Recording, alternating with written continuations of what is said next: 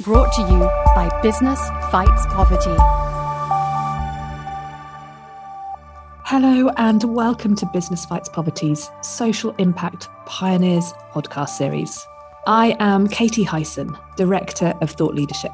These interviews with social impact pioneers provide you with insights, different perspectives, advice, and maybe a little inspiration, giving you first hand understanding of how businesses and others are tackling some of the world's biggest social challenges so that you can learn from those who have been there before, helping you in your decision making and action taking. I love making these podcasts because I get to meet people from all around the globe who are working to make their worlds just a little bit better.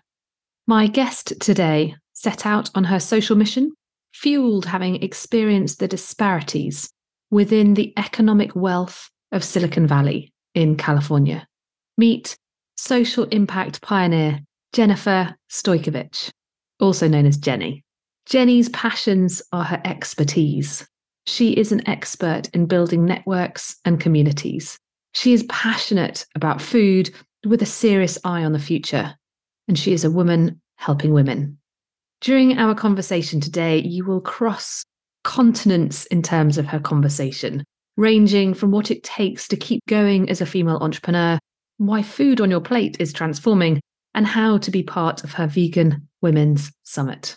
So, Jenny, welcome. Thanks to be here. Oh, it's good to have you joining. Jenny, I wanted to start our conversation. You've been looking at, indeed, you are a female entrepreneur. Why do you think that women being entrepreneurs, being leaders, why have, why have we got a problem?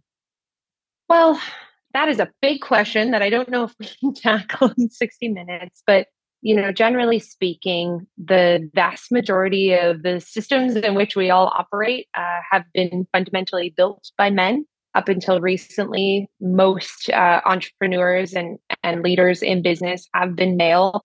And so, in the last few decades, women have really started to have the ability to create companies and to have the option to be outside of the home.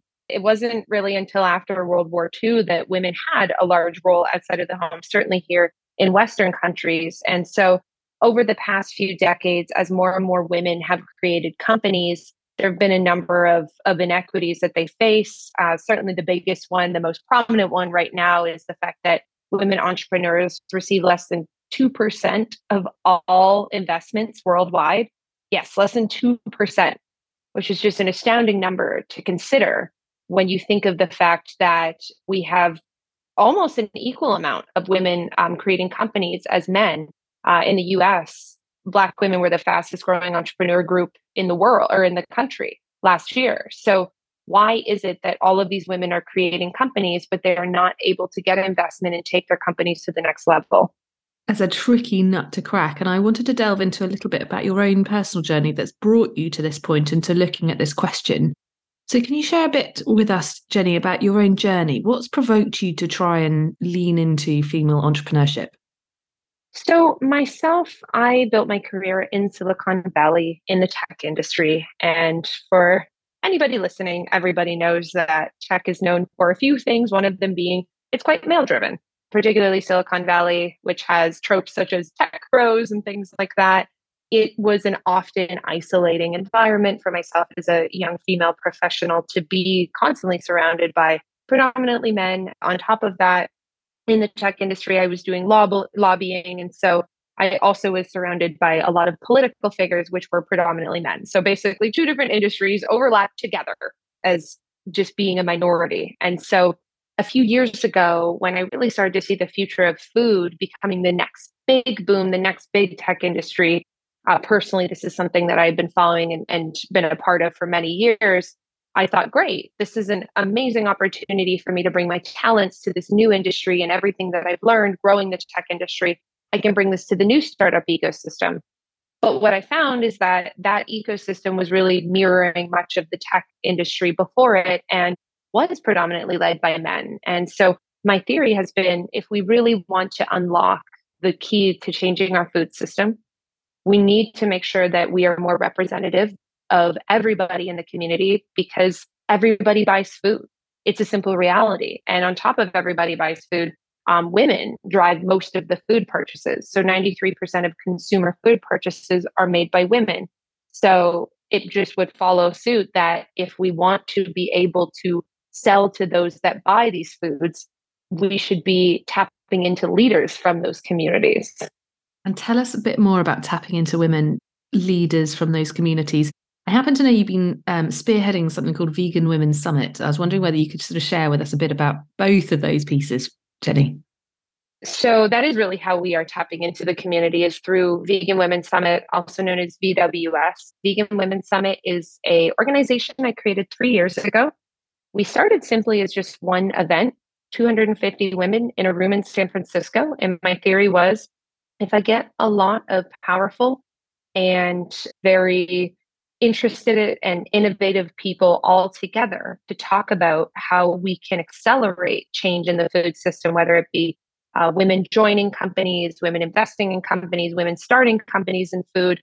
What can we do? And so that 250 women three years ago has now become over 60,000 women professionals across six continents, not unlike the network that, that you all have built. And so we are now a platform that focuses on all elements of growing the industry. We do a giant conference every year.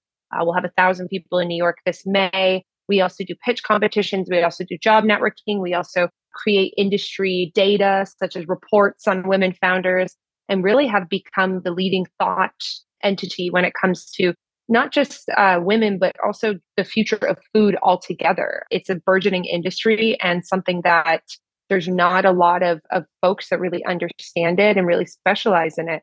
So that is that's kind of how we spearheaded it. It's um it doesn't matter who you are, whether you're man, woman, or, or, or otherwise, there is a role for you in VWS. And we assure you that there's a way you can be a part of reinventing the food system. Oh, congratulations. And what a meteoric rise, especially off the back of COVID and lockdown and and yeah, horrendous times. It'd be remiss of me then to miss the opportunity to ask you about what does the future of food look like? Where are we going? Where what what, what should we expect as a layman sitting watching eating, consuming food?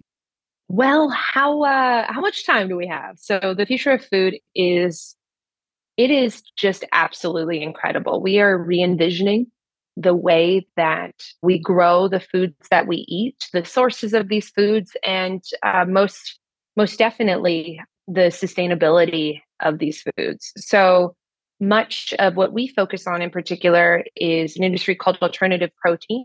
And so, alternative protein can be everything from a plant based uh, protein, which, of course, there are many of those out there. There's your Beyond and Impossible Burgers, or going back in the day to like Linda McCartney. There's, there's always been vegan burgers, uh, but we're now taking that to the next level. And so, there's new technologies that can, quite honestly, from the cellular level, uh, recreate these products. So, for instance, we support and work with tons of companies that are doing precision fermentation, which is a way to literally ferment and create proteins, just like how you would with, say, kombucha or wine, and create animal proteins instead. And on top of that, we also have what is very timely news for this week cultivated meat.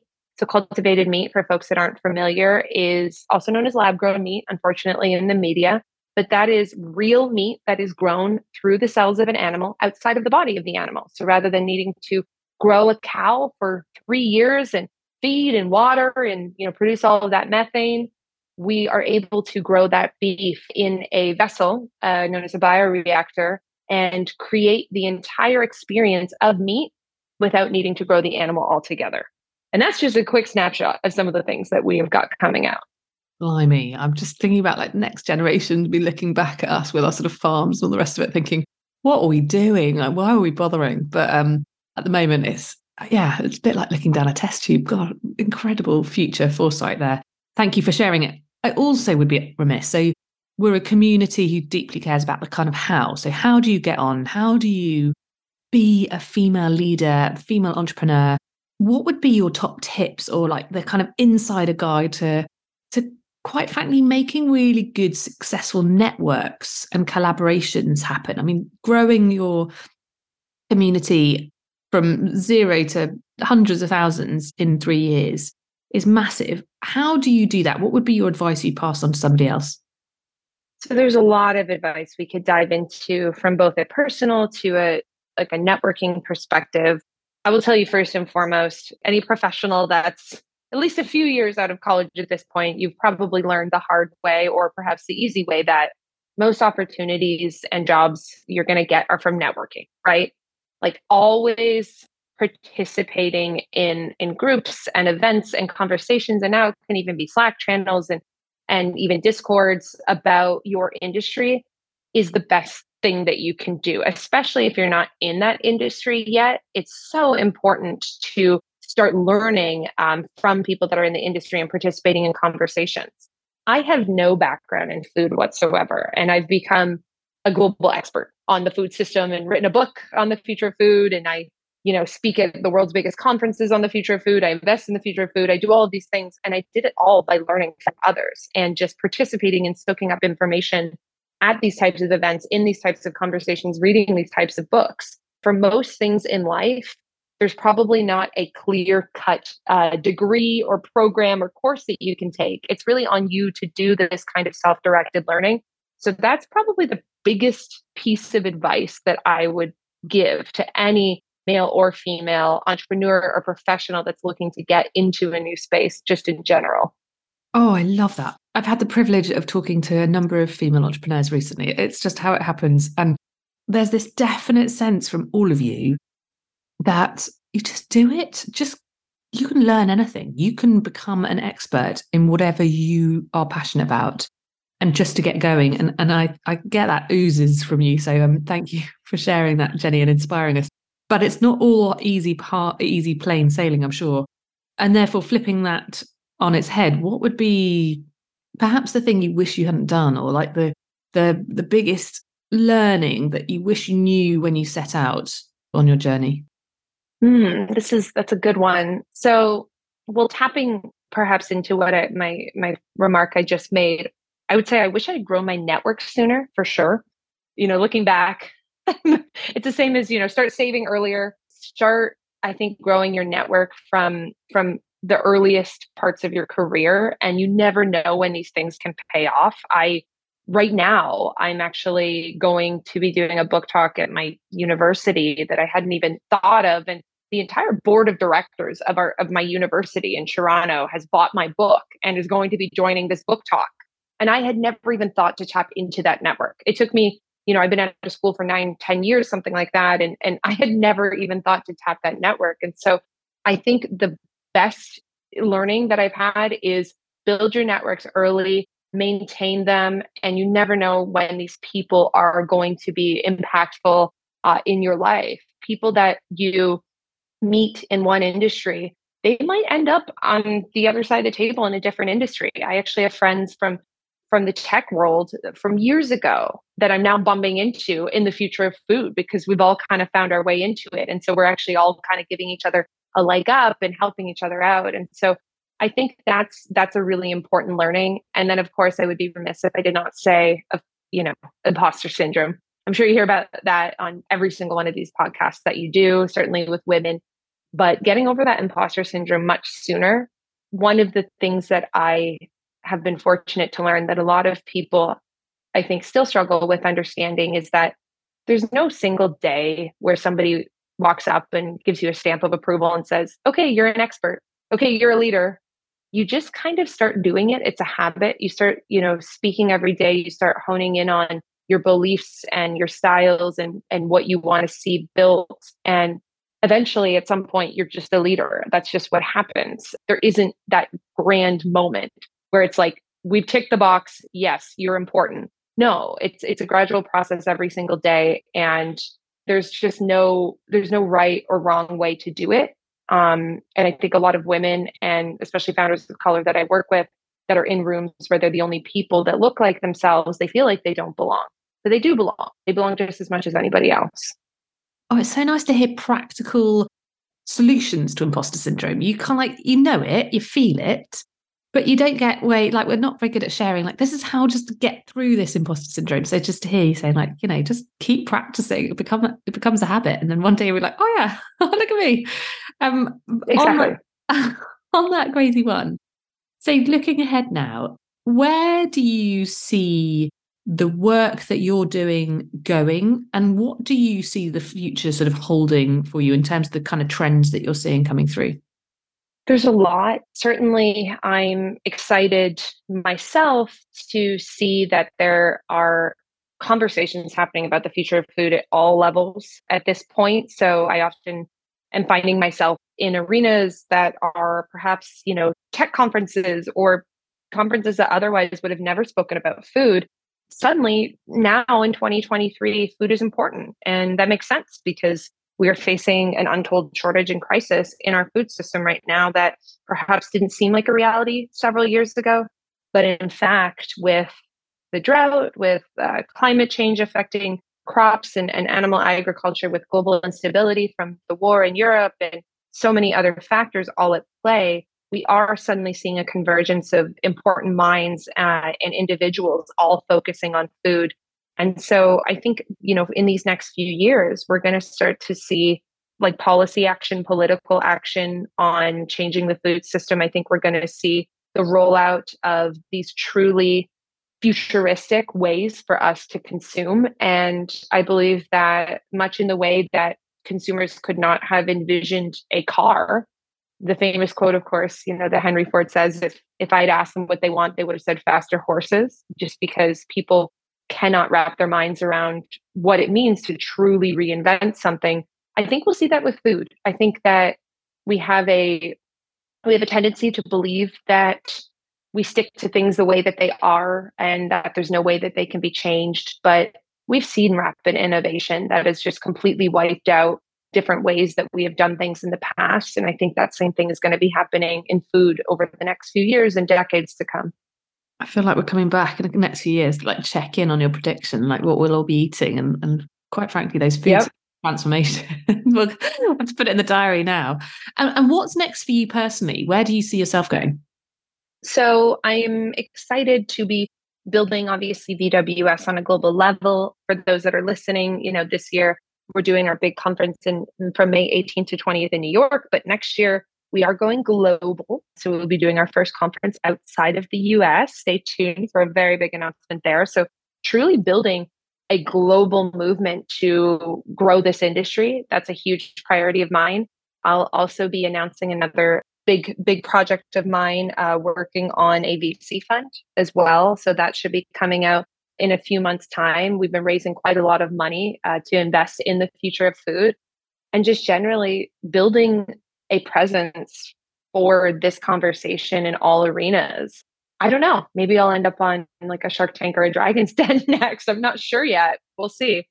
Well, the very best of luck with whatever you choose to do. And for anybody listening, I'll make sure I put the links to the Vegan Women's Summit and Jenny's book and everything else as well into the words that sit alongside it. But Jenny, that wraps up our conversation today. Thank you so much for spending the time with us, sharing your insights uh, on how to be a female entrepreneur but also that sort of future of foods piece is, is absolutely truly, truly fascinating, if not a little bit frightening. Jenny, thank you. Thank you so much. And if you like what you've heard today, please do rate and subscribe to us. I would also love to hear your feedback, so please do drop me a line at any time. I'm Katie at businessfightspoverty.org. Many thanks. Brought to you by Business Fights Poverty.